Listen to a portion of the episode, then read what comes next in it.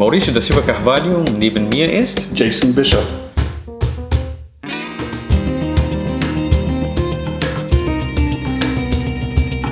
Wir sind zwei Pastoren aus Hamburg.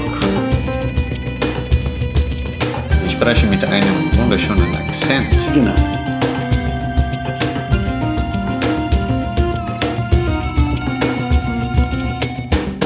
Ein Podcast über Glauben und Kultur. Akzente. Und wir sind wieder hier. Ich bin Jason und ich sitze hier mit Maurizio. Und äh, wir reden über, was es bedeutet, äh, ein Erwachsen zu sein. Oder was es bedeutet, aufzuwachsen. Und ähm, ja, Maurizio, ich stelle dir die Frage dann, was bedeutet das dir, erwachsen zu sein? Erwachsen zu sein, das ist schon lange her, dass wir Erwachsene wurden. Ja, aber komischerweise, ja, täglich fühle ich mich nicht so aufgewachsen. Wirklich, Manchmal denke ich, dass ich immer so ein Jung bin. wirklich. Oh Mann, Jason, bist du, steckst du immer noch in der Pubertät? Aber was denkst du? ja, die Pubertät, ich glaube, die geht nie zu Ende. Oh Mann. die Hormone. Ja, ja. Nein, ja, die geht irgendwann zu Ende, aber man fällt immer wieder zurück in alten Muster. Ne? Oft einmal sag, sagen meine Jungs, Papa, das machen wir nicht mehr in deinem Alter. Ich, ja, wieso nicht? ja, das steckt so sehr in einem drin. Erwachsene werden, was heißt das denn? So, ich komme aus einem Kulturkreis, wo natürlich wird man mehr oder weniger vor- vorbereitet, um Erwachsene zu werden, aber nicht ganz richtig. Weil, naja, jeden Sonntag muss man bei dem Eltern sein. Ja. Jeden Sonntag ist man zusammen. Jeden Sonntag ist Familientag. Und äh, die Familie ist dann überall und so weiter. So richtige Vorbereitung, erwachsen zu werden, gibt es in Brasilien nicht. Ich weiß, ähm, früher schon habe ich schon mich dagegen rebelliert. So dieses Diktieren von meinem Eltern, macht das, macht jenes und du musst diesen Weg gehen und nicht jenen Weg. Und irgendwann habe ich gesagt, wisst ihr was, ich mache, was ich will. Ich war so ein kleiner Rebelle in meiner Familie. Aber Erwachsenen werden, naja, würdest du das zustimmen? Das hat auch mit Schmerzen zu tun. Man spricht immer wieder von Wachstumsschmerzen, wenn man, naja, äh, in der Teenie-Phase ist. Aber ich glaube, diese Wachstumsschmerzen kommt erst recht, wenn man erwachsen wird. Ja, äh, das könnte ich auch sehen. Ich habe sowas, so, ich habe sowas auch erlebt. Äh, Ich, ich habe vorgestern mit Kollegen gesprochen, die haben auch drei aufgewachsene Kinder. Und es gibt eine Phase, wo wir nicht mehr sagen, was sie müssen, sondern was sie sollen. Und es gibt auch, auch da drin Ja. Schmerzen, nicht nur für Ja. mich und nicht nur für meine Frau, sondern denken wir zusammen als Eltern, ja. haben wir unsere Kinder gut vorbereitet? Sind sie aufgewachsen genug, gute Entscheidungen zu treffen? Wo ist die Grenze zwischen so erzählen und bitten? ja, Und äh, es ist ein Lernprozess. Und ja, für mich, vielleicht ist das anders bei dir, aber für mich, alle Lernprozesse sind schmerzvoll. ja, das stimmt. Vielleicht sind die Schmerzen, weil wir, wir nicht wissen, was das bedeutet oder was wir machen sollen. Es tut weh, wenn wir was probieren müssen und den richtigen Weg nicht finden. Oder den richtigen Weg finden, aber es ist schwer. Ja. Ich weiß noch, als ich 18 geworden bin, dachte ich, boah, jetzt bin ich erwachsen. Jetzt kann ich meine eigenen Entscheidungen treffen. Aber dann merkt man auch, dass äh, die Entscheidungen, die man trifft, sie haben auch Konsequenzen. Und plötzlich ist nicht mehr die Familie oder andere Leute die Verantwortung dafür übernehmen, sondern du bist es. So, ich bin dann in eine Lehre gegangen, so als Bankkaufmann. Das war gut, hat man Spaß gehabt, aber dann, sobald ich dann wirklich so als Bankkaufmann angefangen habe zu arbeiten, habe ich gemerkt, boah, jetzt bin ich dafür verantwortlich und oh, falls das und das und das passiert, muss ich Geld dafür ausgeben. Dann muss ich ähm, dann auch mich dafür verantwortlich verantworten. Und man merkt, boah, ähm, das war ein bisschen gemütlich früher. So, wo andere die Kosten übernehmen, wo andere dafür zuständig sind, plötzlich bist du. Ja, Schritt für Schritt. Ähm, in Amerika haben wir diese, ich, weiß nicht, wie das auf Deutsch klingt, aber Mileposten oder so Rites of Passage. Ja, ja. Und äh, so vielleicht ist Rituale, um Erwachsene zu werden. Ja, aber die sind so nicht mehr Rituale werden, die sind, nee. ähm, oder ge geworden, die sind einfach mit deinem Alter zu tun. Aha. Vorher war es so, mit 13 so, ich war einmal in Afrika und da als die Jungs ähm, zu Männer werden, mussten sie rausgehen von zu Hause, um einen Löwe zu töten. Aha. Und sie dürfen nicht zurückkommen ohne. Ein Löwen zu töten? Genau, mit 13. Aha. Und ich denke, wo mit 13? Der Löwe hat bestimmt gesagt, ja, mal gucken, wer äh, wen tötet. Die machen das als Team. Aha.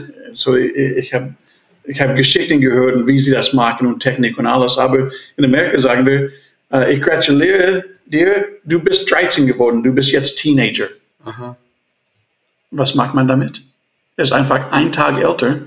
Ja, genau. Dann auf einmal soll alles anders sein. Und dann 16 mit Führerschein, hier in Deutschland 18. In Amerika 18 darf man wählen und mit 21 darf man Alkohol trinken. Und die sind die Posten, die ja. Rites of Passage. Und man macht nichts, Aha. Bestätigt nichts, außer dass ich einen Tag älter geworden bin. Ja.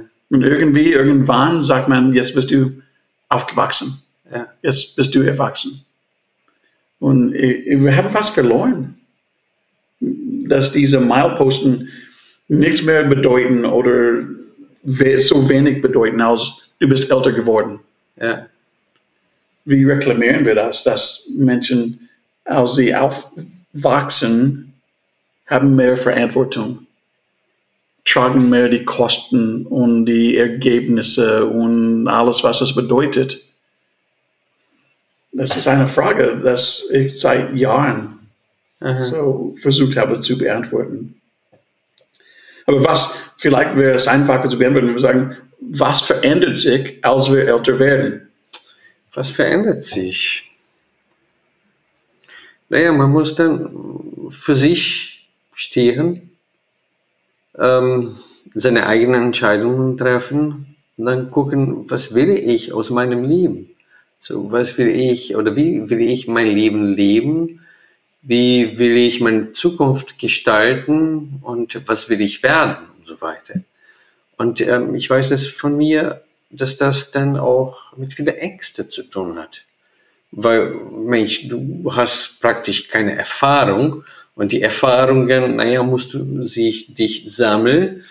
Und ähm, du hast Menschen, die für dich Vorbilder sind, aber oft, so ist das mit Vorbildern ne, oder Eltern und so weiter, anstatt dass man sie ja, als Modell für die Zukunft sehen, denken, nee, nee, das ist schon altmodisch. Mhm. So, ich möchte etwas ganz anderes haben. Ich weiß noch, ähm, als ich dann Bankkaufmann wurde und meine erste äh, Schwierigkeiten mit meinem Chef. Und da dachte ich, ja, der hat ein Problem mit mir und ich habe ein Problem mit ihm. Naja, ich kann gar nicht sagen, weil, naja, der ist mein Chef. Der ist der Chef, aber natürlich. der hat ein Problem mit mir. Und äh, dann, als er das erste Mal kam und mir etwas erzählte, dass ich dann zu langsam vielleicht in der Kasse war und dass ich laut meinen Testen, psychologischen Testen und das und jenes, ich konnte echt der beste Mitarbeiter des Banks sein und so weiter, aber ich hatte zu viel Angst davor. Und das war gar nicht einfach, so mit ihm darüber zu reden oder ihm dann da zu hören, um zu sagen, ja, okay, ich muss das jetzt akzeptieren und ich muss mich da verbessern. Und ich weiß noch, ich kam nach Hause, mit meinen Eltern habe ich nicht darüber gesprochen. Nein, das habe ich für mich behalten und gesagt, nee, das muss ich nicht jedem erzählen. Jetzt muss ich durch. Und die Beziehung wurde besser. Und ich habe mich auch verbessert in meinem Job und der war auch glücklicher mit mir. Aber der war so ein Choleriker. So ab und zu mal explodiert er. Man dachte, was macht man denn jetzt? Am liebsten würde ich ihm meine Meinung sagen, aber das ist mein Chef. Dann dachte ich, ja, es gehört dazu, zum Erwachsenenwerden, dass da ein Chef ist. Der einem sagt, du machst das, du machst jenes. Und du kannst nicht sagen, hey, wie reden Sie mit mir? Nein, das ist der Chef. Und Job ist Job und so weiter. Und wenn ich mein Gehalt am Ende des Monats bekommen möchte, muss ich auch so eine gute Arbeit so äh, zeigen. Und am Anfang, das war nicht einfach. Und du könntest nicht mit Mama und Papa reden und sagen, Mama, ruf, No. ruf die Bank an und redet mit meinem Chef und sag ihm, was er für Fehler macht. Nein. Genau, und so, das, das hat sich verändert. Als ich 19 war, habe ich in einer Gemeinde gearbeitet. 19, Jugendpastor mit einer Jugendgruppe von 60, 70 Teenagers. Ich war selbst Teenager, Mhm. war trotzdem Jugendpastor und habe natürlich viele Fehler gemacht. Ich habe mit meinem Chef über einige Fehler gesprochen und er sagte, ab heute machst du das so, so und so. Und ich war so unzufrieden damit, dass ich meinen Jugendpastor angerufen habe und sagte, hey, was soll ich tun? Er sagte, du hast recht, das ist schwer. Du solltest aufhören und nach Hause fahren. Hat er so gesagt? Ja, was? Ja, ja, ja. Du bist Cool. jetzt, du bist jetzt erwachsen und wenn man mit einem Chef arbeitet, sagt er, entweder mag ich, was der Chef sagt, oder höre ich auf. Genau. Genau. Es gibt nur, und natürlich können wir so einen Mittelpunkt finden und auch das nicht so my way or the highway Aha. zu sagen. Aber ich wollte, dass mein Jugendpastor mir die Lösung geben würde und sagt er, äh, du hast die Verantwortung. Du entscheidest, entweder machst du, was der Chef sagt, hörst du auf und sagst, diese Karriere ist zu schwer, ich finde was anderes zu tun. Mhm. Ich finde was anderes zu machen. Mhm. Und zu dem Punkt, das war so ein Growth Point für mich, wo ich gesagt habe, beim ersten Mal in meinem Leben, ich muss mich unterordnen, Ja. ich muss die Konsequenzen tragen, ich habe Fehler gemacht und ich bekomme jetzt, was ich verdient habe. Und ich, ich, ich glaube, dass so diese Schmerzen, worüber wir gesprochen haben, haben damit zu tun. Wir haben immer noch Begleitung, aber die Konsequenzen sind unseren zu tragen. Ja. Oder wer rettet uns, wenn wir einen Fehler machen? Wer springt rein und sagt, es ist okay, ich, ich repariere das und dann können wir zusammen. Nee, das bist du da. Da bist du dafür zuständig. Ich weiß noch, ähm, irgendwann habe ich gedacht, nee, okay, ich möchte nicht noch einem Jahr unter diesem Chef arbeiten. Ich habe versucht, eine Abteilung zu wechseln, ging nicht, sollte da bleiben, weil ich wurde genau da gebraucht. Und da habe ich gesagt, okay, will ich das jetzt weiterhin oder brauche ich jetzt eine Veränderung in meinem Leben? Und das war die erste große Entscheidung, wo ich dann gesagt habe, okay, ich kundige. Aber wenn ich von heute auf morgen kundige, dann bin ich ar- arbeitslos. Und naja, das Geld am Ende des Monats ist toll, oder? Natürlich, bei uns zu Hause habe ich dann bei meinen Eltern dann ein bisschen Geld hinterlassen. Große Familie gehörte dazu, gehörte auch zu Erwachsenwerden dazu, wo mein Vater sagte, okay, jetzt hast du dein Gehalt, du bekommst das am Ende des Monats, du wohnst hier bei uns noch zu Hause und solange du hier bist, dann bezahlst du auch einen Teil der Kosten. Habe ich gerne gemacht. Naja, nicht immer gerne, weil davor viel bequemer war. Mhm. Aber dann habe ich gesagt, okay, in der Bank will ich nicht mehr arbeiten. Habe ich schnell einen anderen Job gefunden und dann habe ich mich vorgestellt und ich dachte, okay, da kann ich starten. Dann habe ich gekündigt. Der Chef war total sauer auf mich, äh, mich angeschrien, sagte, Sie konnten nicht einfach so kündigen nach anderthalb Jahren und so weiter und wie sieht das in Ihrem Lebenslauf aus und so weiter. Und da dachte ich, ja, ich musste ihm nicht alles sagen, was ich dachte oder was ich gerne sagen wollte oder ihn fertig machen. Ich dachte, Mensch, der hat auch seine Erfahrungen gela- gemacht im Leben. Er hat gesagt, ja, aber ich habe etwas anderes gefunden. Letztendlich habe ich in der anderen Bank weniger verdient als in der ersten Bank. Aber ich war glücklicher. Ich dachte, oh, die Schmied zu dem anderen Chef passt viel besser. Die alte Mitarbeiter, Kollegen habe ich vermisst. Aber das war ein Neustart. So, und ich merke, Erwachsene werden äh, hat auch mit vielen neuen Starten zu tun. So, so als ob jeder Monat, jede Woche passiert etwas. Und äh, du triffst eine Entscheidung, das hat Konse bringt Konsequenzen mit sich. Und äh, du musst gerade dazu stehen und sagen, ja, okay, das ist mein Weg. Und langsam wird man seinen Weg äh, finden. Und jedes Mal, wenn wir sowas lernen, ist das dann ein Wegweiser Ja, für unser Leben. Ja. So die Wegweiser sind nicht nur, wenn wir 13 werden oder 16 werden, sondern wenn wir die richtige so Lehren des Lebens lernen. ja, Und auch dazu kommen Kinder und Enkelkinder und Hochzeittage und so weiter und so fort. Aber da war ein Punkt, wo du viel gewachsen hast ja, ja, und dass du mehr erwachsen geworden bist als vorher. ja, genau. So, wir lernen dadurch. Aber du hast was, etwas auch so ganz, ganz richtig gesagt. Die Verantwortung so da in der Bank hast du getragen, so dass du aufgehört hast oder so abgesagt hast. Aber deine Familie war immer noch dabei, Ja. dir zu helfen. Ja, Was verändert sich nicht, wenn wir aufwachsen, wenn wir erwachsen werden? Gibt es Dinge, wo wir denken, es ist so, aber vielleicht stimmt nicht, dass es so ist? Ein Ding, was du gesagt hast, manchmal fühlen wir uns allein, ja, aber müssen wir allein werden? Nee. Müssen wir allein nicht. bleiben? Nein. Ja. Und äh, für mich war wichtig, natürlich, naja, ich liebe meine Eltern. Aber ähm, oft äh, hatten wir viele Konflikte miteinander gehabt, die einfach nicht einfach waren. Wahrscheinlich war ich auch nicht ganz einfach, so sagen wir so. Aber ähm, man findet auch Bezugspersonen. So Menschen, wo du sagst, ja, boah, der ist ein bisschen älter als ich. Und äh, Mensch, der geht seinen Weg. Wie macht er oder sie das und so weiter?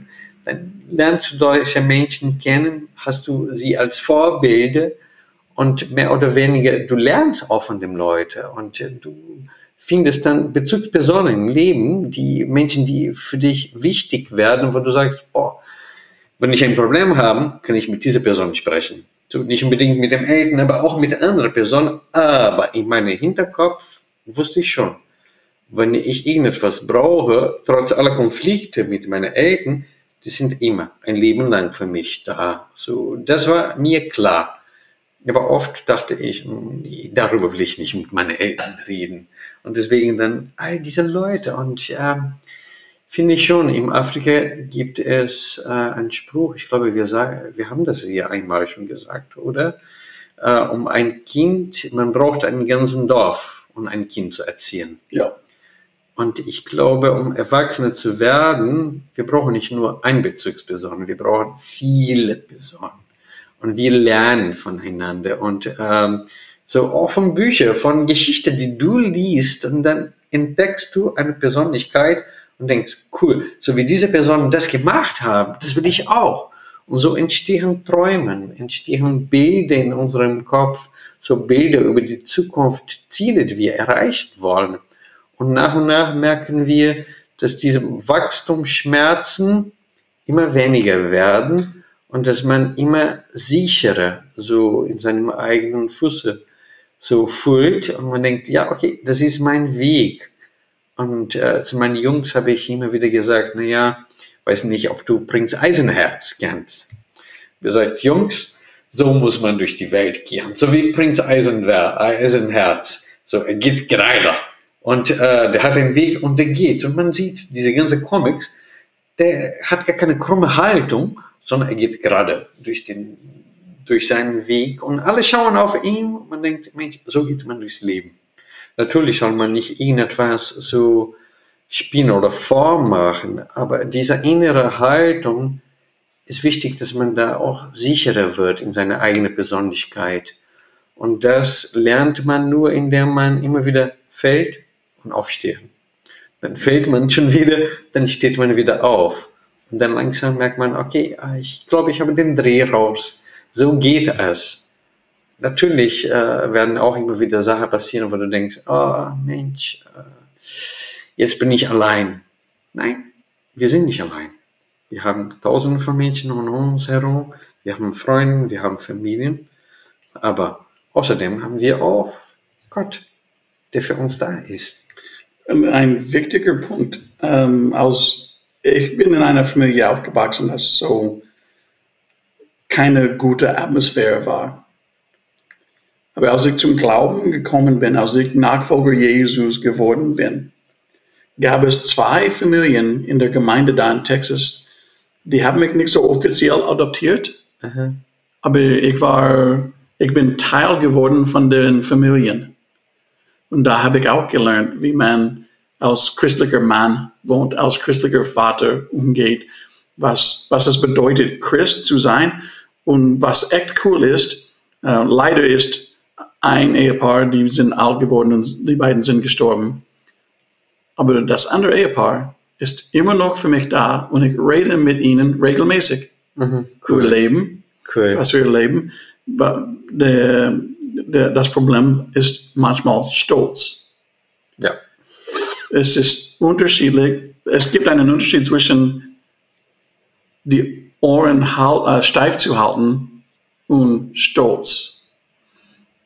Auf einmal müssen wir dranbleiben. Wir haben die Verantwortung jetzt. Wir können nicht Ja. aufhören. Wir können nicht sagen, okay, ich höre auf. Ich gebe ab.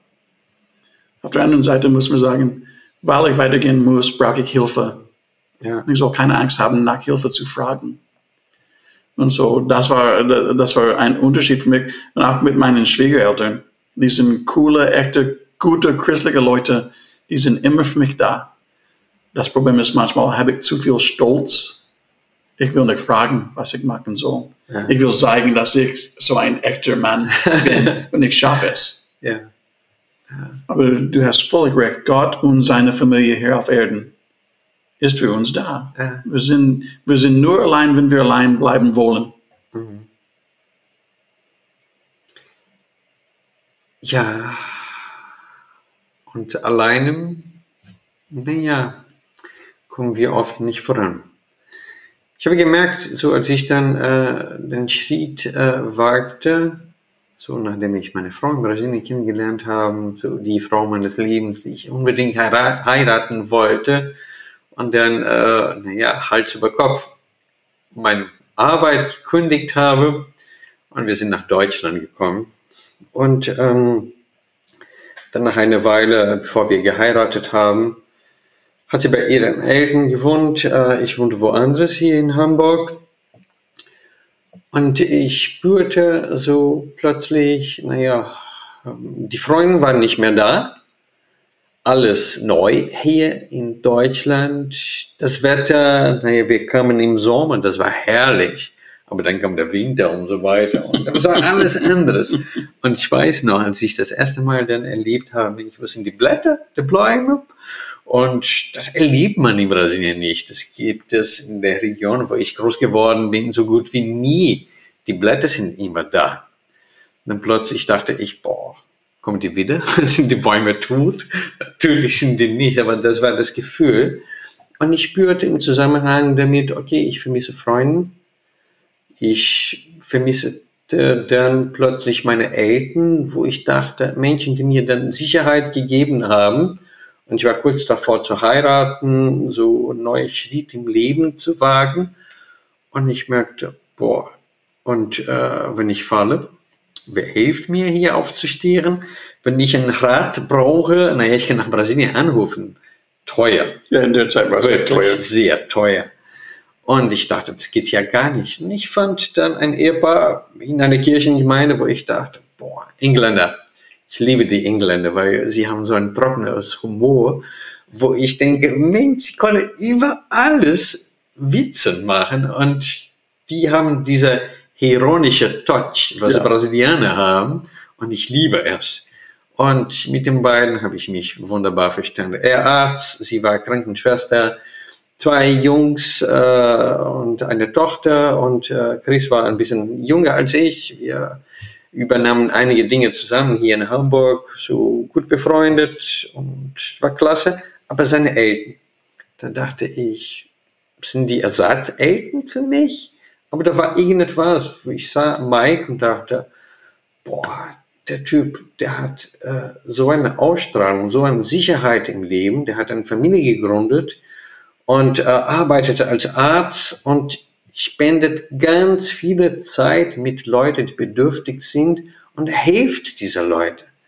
Und ich sah dieser Mann als ein großes Vorbild für mich. Und ich merkte, da wo ich hin und wieder an meine Grenze stieß, so Mike war derjenige, den ich da nach dem Gottesdienst sagte, hey Mike, kann ich mit dir reden?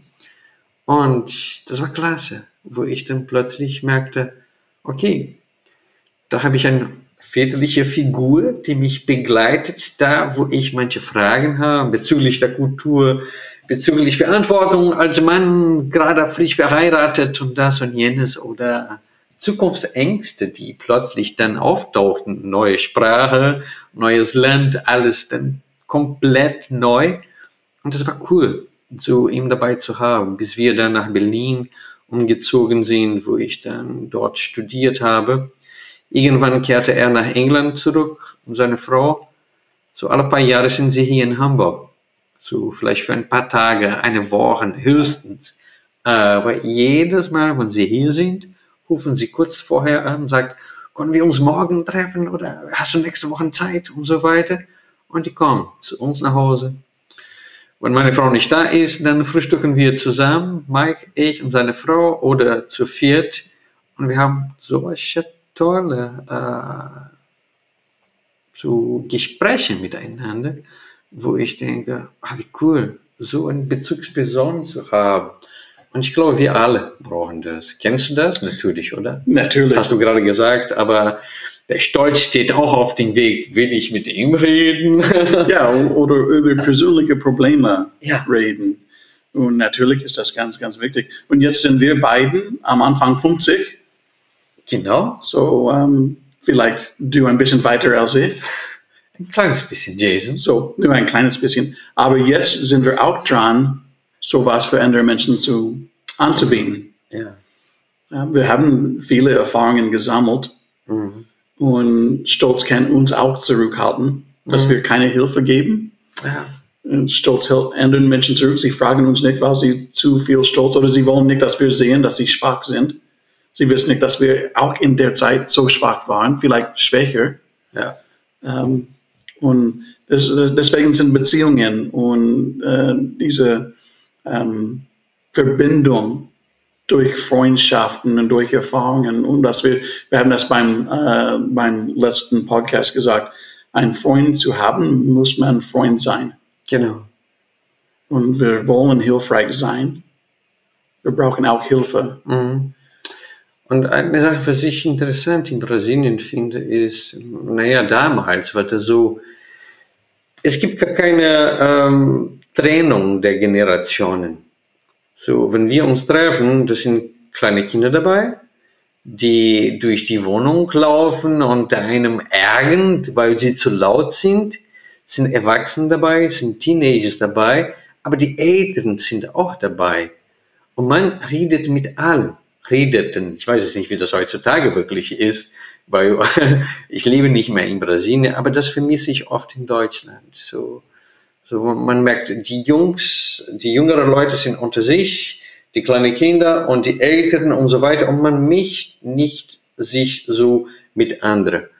Und äh, bei mir ist es so, dass ich, naja, versuche überall Kontakte zu haben und das entwickelt sich auch, wahrscheinlich auch durch die Chorgruppe, die ich habe oder, naja, durch meinen Umgang mit den Freunden meiner Kinder oder mit anderen Leuten hier im Café, wo ich dann oft bin.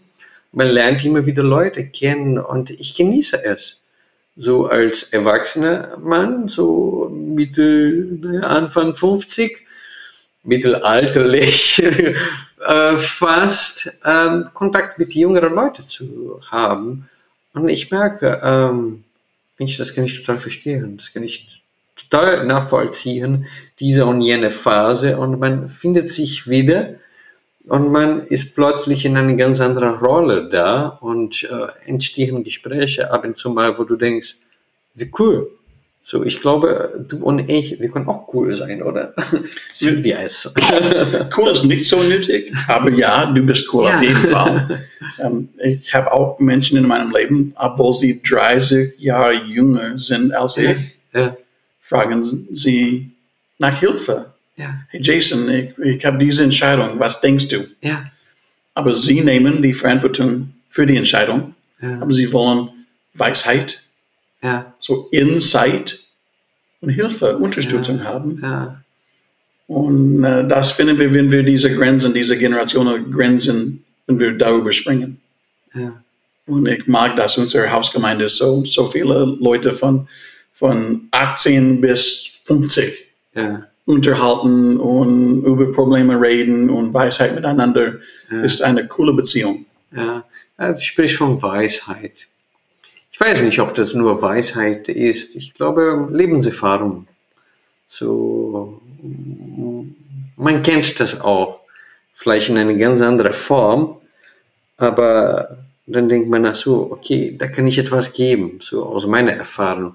Und ich merke, ähm, oft reden erwachsene Leute mit jüngeren Menschen nur über die gute Sache, wie das gelaufen ist und setzt sich als Vorbild da. Oder wie ist denn das mit den Niederlagen?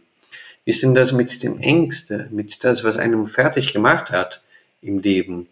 Und ich glaube, wenn wir darüber sprechen, dann öffnen wir Türen, wo der andere sagt, ach so, okay, wenn er schon darüber redet, dann kann ich auch darüber sprechen.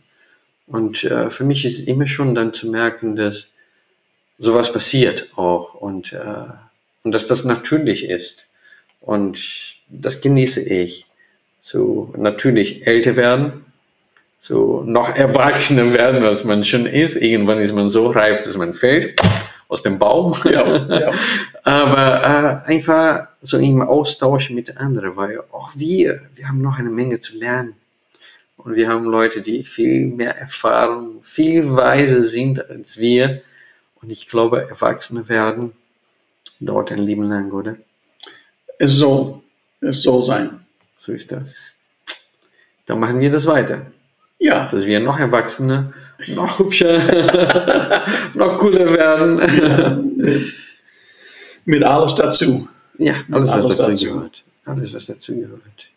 Mit, naja, Siege, aber auch mit Niederlagen. Ja. Mit Fallen, aber bitte immer wieder aufstehen. Und dabei zu denken, ich muss das nicht allein machen. Das sind Leute da, aber wie gesagt, da ist Gott. Der kann uns helfen, der kann uns Kraft geben und er hat immer ein Ohr für uns offen. Dann würde ich sagen, dass wir für unsere Zuhörer auch ein Ohr aufhaben. Falls du heute den Podcast gehört hast und denkst, Mensch, das ist nett, dass ihr Unterstützung habt und dass ihr Freunde habt. Sowas habe ich nicht. Wollen wir für dich da sein. So Genau. melde dich. Wir, wir haben, inzwischen haben wir vier Ohren. Vier Ohren, ja, das stimmt. Du hast zwei. Na, ich habe auch zwei. Ich habe auch zwei. Wir würden gerne von dir hören, dass niemand durchs Leben allein geht. Ähm, und wir sind für euch da. So, falls etwas ist, meldet euch. Und äh, wir sind dankbar für euch, dass ihr äh, mit uns diese Reise macht. Genau. Und wir sagen bis zum nächsten Mal. Bis zum nächsten Mal und tschüss. Tschüss.